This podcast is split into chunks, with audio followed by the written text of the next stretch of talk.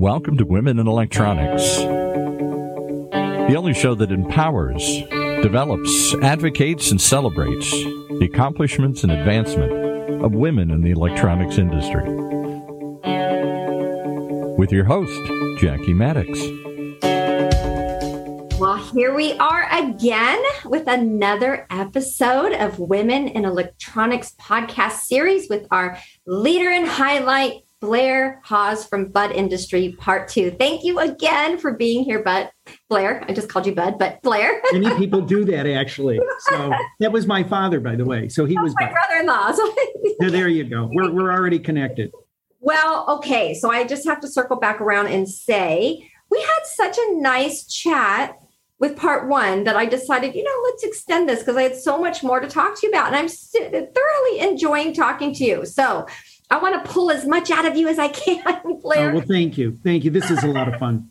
So, okay, let's start with, you know, in our last session, we talked about you, the, the organization, what you do. We talked about mentorship.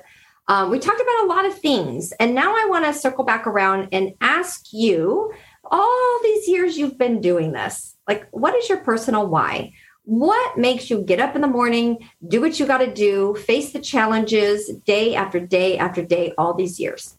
You know, it's something that comes up often actually, because when you hit a certain age, everybody wonders, well, why aren't you retiring? Or when are you going to retire? And so forth.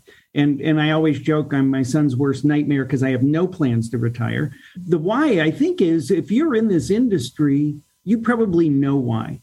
This is the most fascinating industry to be a part of and involved in. Not only are we on the cutting edge and you're aware of what's happening and what's coming down the road, but also we have opportunities in, in, in industry today. There's so much changing. Every day is different. And I think about what we've gone through in the last say four or five years where we started as an industry trying to figure out what are we going to do with tariffs and hmm. how do we handle that? And then we got into a once in a hopefully 100 year pandemic. And then we got into how do you deal with people working from home? And how do you get your culture going? And, and it's actually a good in networking topic too. And then we're dealing with supply chain issues where stuff coming in from Asia suddenly goes from four to six weeks on a ship to 20. How do you balance that? What do you do? And, and now we're rolling into inflation issues but new technologies, new applications. I mean, there's so much that changes. It's not, I have friends that were, you know, patent attorneys or something, you know, that only gets so exciting after 40 years. But what we're doing is just so exciting. You know, it's the reason you can have a leadership conference. Um, and the and ECIA does it because there's always something new to be learning and dealing with. So, I mean, in addition to personal, you know, family and all of that great stuff, uh, in, in my personal why, but my professionally, this is just still a lot of fun. Oh, I love that because that's how I feel. I'm so blessed that I get to do this on a different level, be in the industry and work with a lot of the leaders, but see what's going on. It's fascinating to me. And I agree with you yes. with retirement, by the way like I don't know, especially me having three kids. Okay, I don't know if I can ever afford to retire. that's a whole nother question. That's a whole nother thing. But yes, but I agree with you. It's an industry that's very relationship driven. It's innovative, so it's like you you find your place to call home, and and it becomes like family. So a lot of those young rising professionals, it's kind of like you know you kind of can come in, but you can't get out. Hotel California, here we are. Okay. Yes, exactly. So, okay, so I'm going to circle back around because um, we had some mentorship discussions, but okay, so what are your guiding leadership principles? Because I know when I when we talk to a lot of leaders on this program, it's always fascinating to me to listen to them, like what guided them through time. You know what what is it that they come back to that always helps in good and bad times? And i remember one guest i interviewed he said to me you know growth is also challenging. So he applied a lot of his um, leadership principles to times of challenge and growth because he said some of his most challenging times were in growth. So you've had both. So what are some of those guiding principles? It's a good question. I think guiding principles really are and I keep coming back to this. There are a couple of things that I come back to. One is being able to pivot. and mm-hmm. being able to change your direction, change your opinion, change your approach when it needs. And I'm not talking about willy nilly, you know, we were going left now, oh, everybody, let's go right. And you get those visions of that ship that's like leaning left and right and so forth. That's not what I'm talking about. I think I'm the thing that, that helps me guide my team, I think, is that we're often focused on what's next, what do we want to do next. And I know I've touched on this a little bit, but I think just the ability to understand the customers and where they're going and how we can best help them and help our team. You know, there's an interesting trend in the in industry in general today, and there are some companies that are really doing great guns at this. It used to be all about profit. And the goal was you make a lot of money for shareholders. Well, we're a family business, so making money for shareholders allows holiday gatherings to be much more pleasant. But there's a different piece to this. You want to treat your employees as well as you can. You want to treat your customers. You know, it's funny we we had a dinner at EDS with with some of our distributor friends, and I call them friends, and they commented that you can tell Bud is a family business because we treat everybody like they're part of our family. They know about our kids and they know about my grandkids because anybody who knows me knows a lot about my grandkids.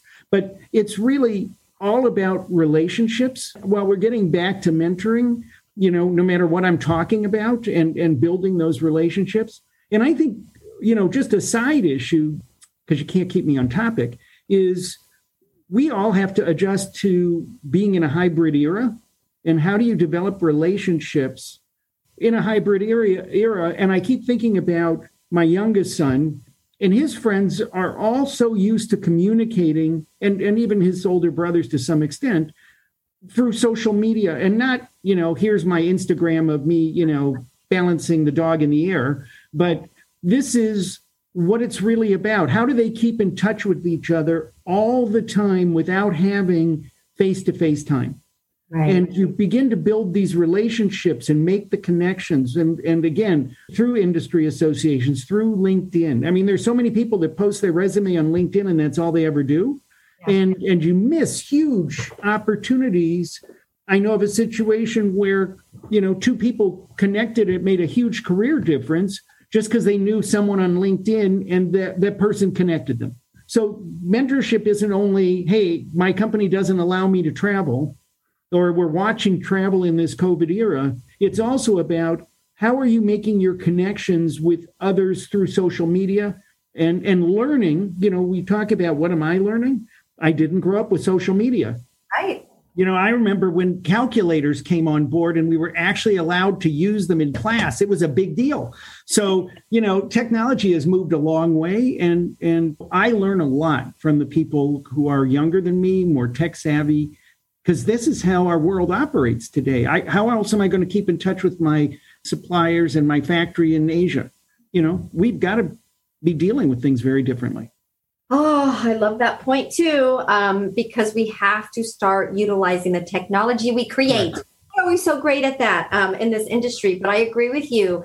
Um, you know, a lot of times we'll have, say, a chapter meeting at Women Electronics or some kind of a training or whatever, and I'm always saying, connect with people on LinkedIn, get those names. It's not a one and done. You know, keep these relationships going. So we're on the same page with that. But you did say something kind of critical you said having the ability to change your opinion. Ooh, that's hard. And and that's something a lot of people don't do. And I really commend you for saying that. I don't even know if you realized you said that because you probably are doing it naturally. The fact that it flowed out so easily. That's the hardest thing is to get a leader to change their opinion when they're you know on the wrong path because it you've got to account for that and and there's a lot of very healthy ways of doing that. But I love that you just said that. Maybe you could speak to that for one moment because how is it that you could change your opinion? We don't see that very often.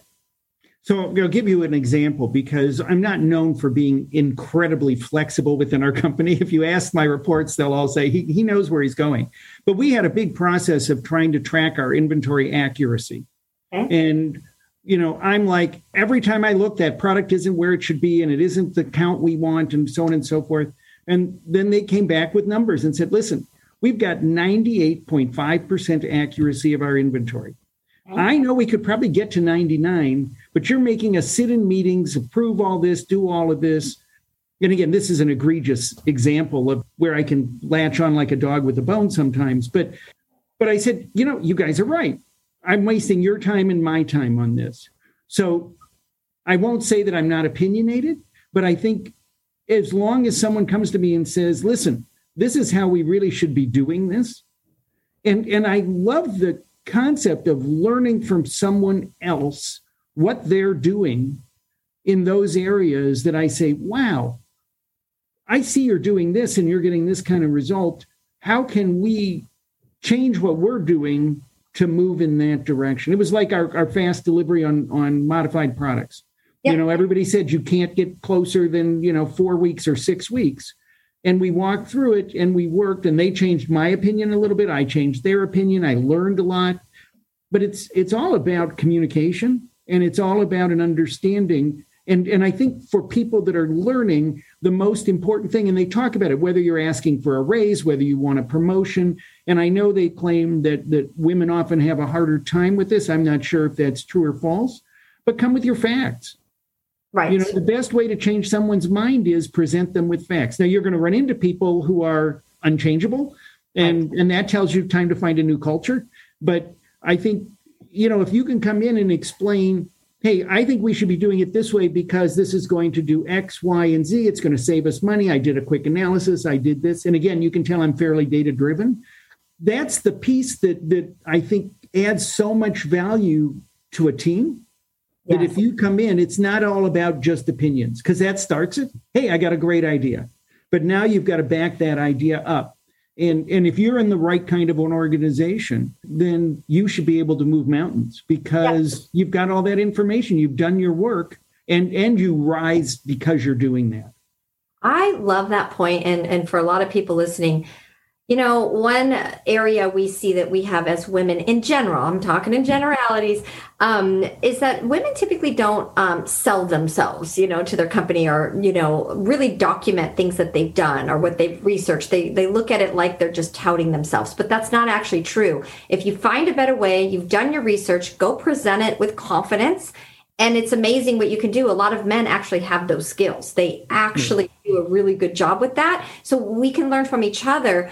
And then you mentioned also um, part of this is is the whole collaboration key. So you talked about distribution in part one, and then really focusing on the end user and meeting their needs. It's really that collaborative effort between the manufacturer, the distributor, and the end user. If you don't have that and you're not willing to pivot, we miss out on so much, right? So correct. And uh, not only that, but then let's not forget about our friends in the rep network. But yeah. those are all key parts. You know, I look at us as each having a specific role, but the question is, how do you keep that communication flow going up and down the chain?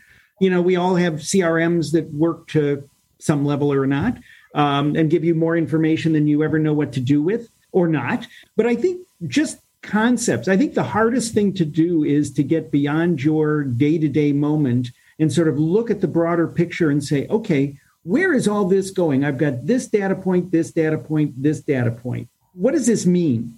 And, and that's where having a diverse collaborative team can help. And sometimes you don't have that in your company.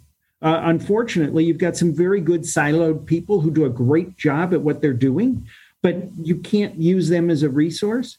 And right. that's where reaching out, whether it's through LinkedIn, whether it's reaching out through people you knew in school, whether it's and they're in a different industry entirely, but say, hey, I've got this problem.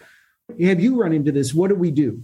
How do we, what are you seeing in this area? You know, and hybrid office structure, for example, is a great example. There's nothing unique about our industry. And, and I think we have all pulled together probably dozens of different approaches for people, some more amenable, some not, some much better for your business, some doesn't matter. And I think if you talk about where changing opinions has been so difficult for so many leaders, you know, we've talked about this at, at um, ECIA and other places, you know, what's that right mix? And, and then you go, oh my goodness, my culture, how will they know my culture?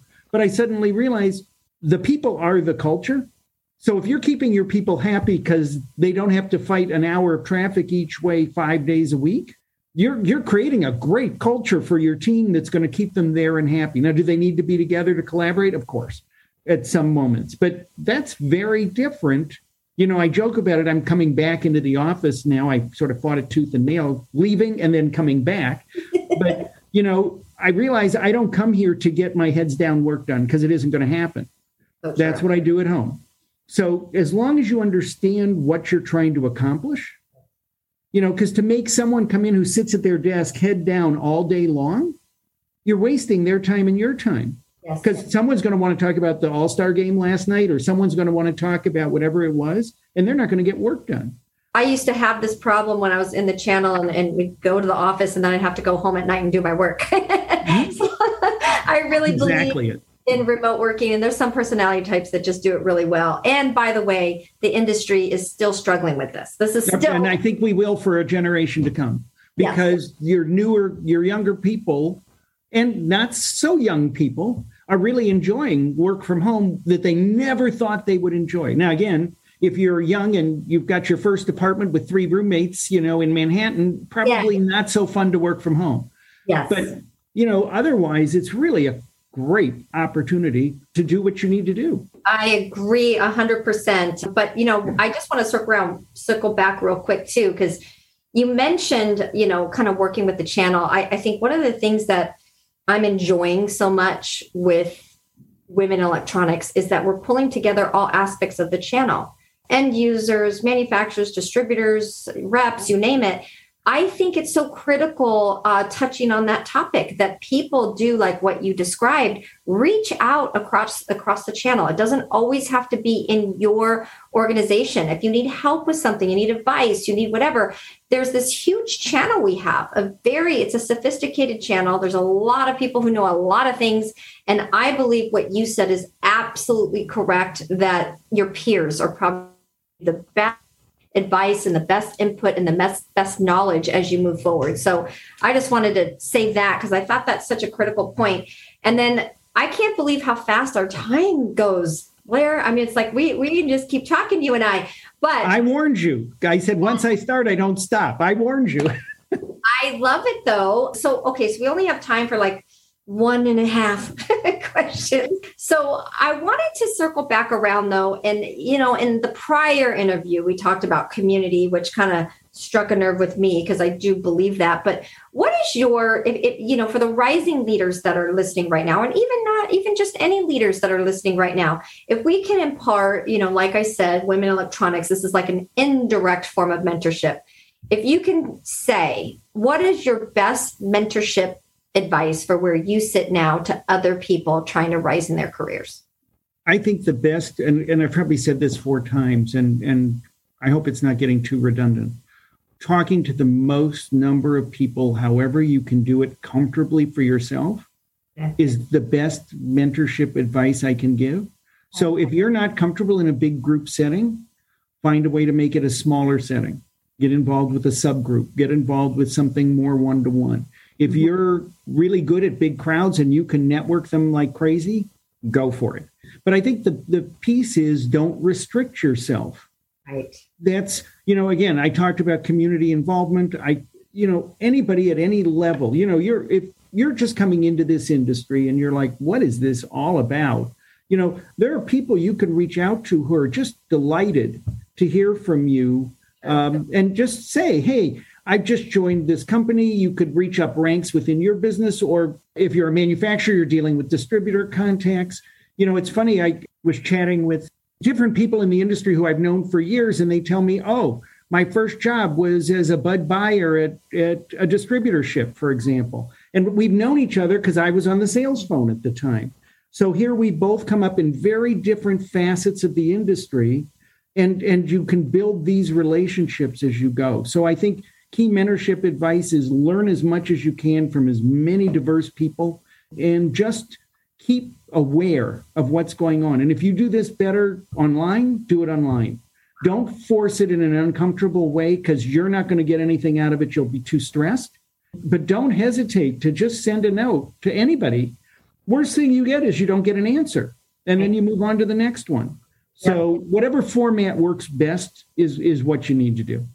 Well, that comes back to being authentic. So we're always doing a lot of trainings and education on this, but I agree with you 100%. Like, not everybody's the best social media networker. Not everybody's the best in person, but pick what is authentically matches your personality and just capitalize on that. I love that point because I don't think we've ever talked about that, but that makes me aware that we need to start promoting that more. And I will conclude with this, okay? Just to say that um, part of why I'm just so honored and I love doing podcasts like this is just I look at people like you and you're you're irreplaceable, right? There's leaders that really have withstood the test of time in our industry. And this is, you know, it's not a gender conversation, it's a leadership conversation, and that we could all learn from each other. But I hope, and my message is all these leaders who have withstood this test of time and, and have all this insight in our industry that you can't possibly take that knowledge you have, Blair, and put it into a young rising leader. I mean, it is unbelievable the knowledge. I hope we'll always stay in the game. I hope we'll always mentor, give that guidance, give the industry knowledge, keep helping those young rising leaders. Um, that would be my message that I hope that those leaders always keep that in mind that the mentorship is so needed and valued and important right now. And I think people recognize that. And I think, you know, the problem is it's hard if you're a leader in the company to know who's interested. Right. You know, it's sort of like talking to your kids about your life before they were around. You know, they're only so interested. So you don't know who's interested. So again, I, I suggest reach out. You'll be stunned at how many people are eager to chat and eager to share information and help you along if you ask. Hmm. With that, we will conclude part two. And it was just an absolute pleasure talking. This was a treat for me. Thank you so much. I really enjoyed it. It's fun, fun chatting, and and I appreciate your kindness in in doing this with me. Oh my goodness! So, real quick, will you be at the ECIA conference in October? Yes. Okay, good. So we have, yay. So I will see you in person. We have um, shout out for the ECIA executive conference in October. And then we also have our Women Electronics luncheon directly following. So hope to see you there, Blair. Hope Great. to see people as possible there. And we have our Women Electronics conference in September. So lots of fun things going on. But we will uh, catch you next time around. Thank you so much. Thank you.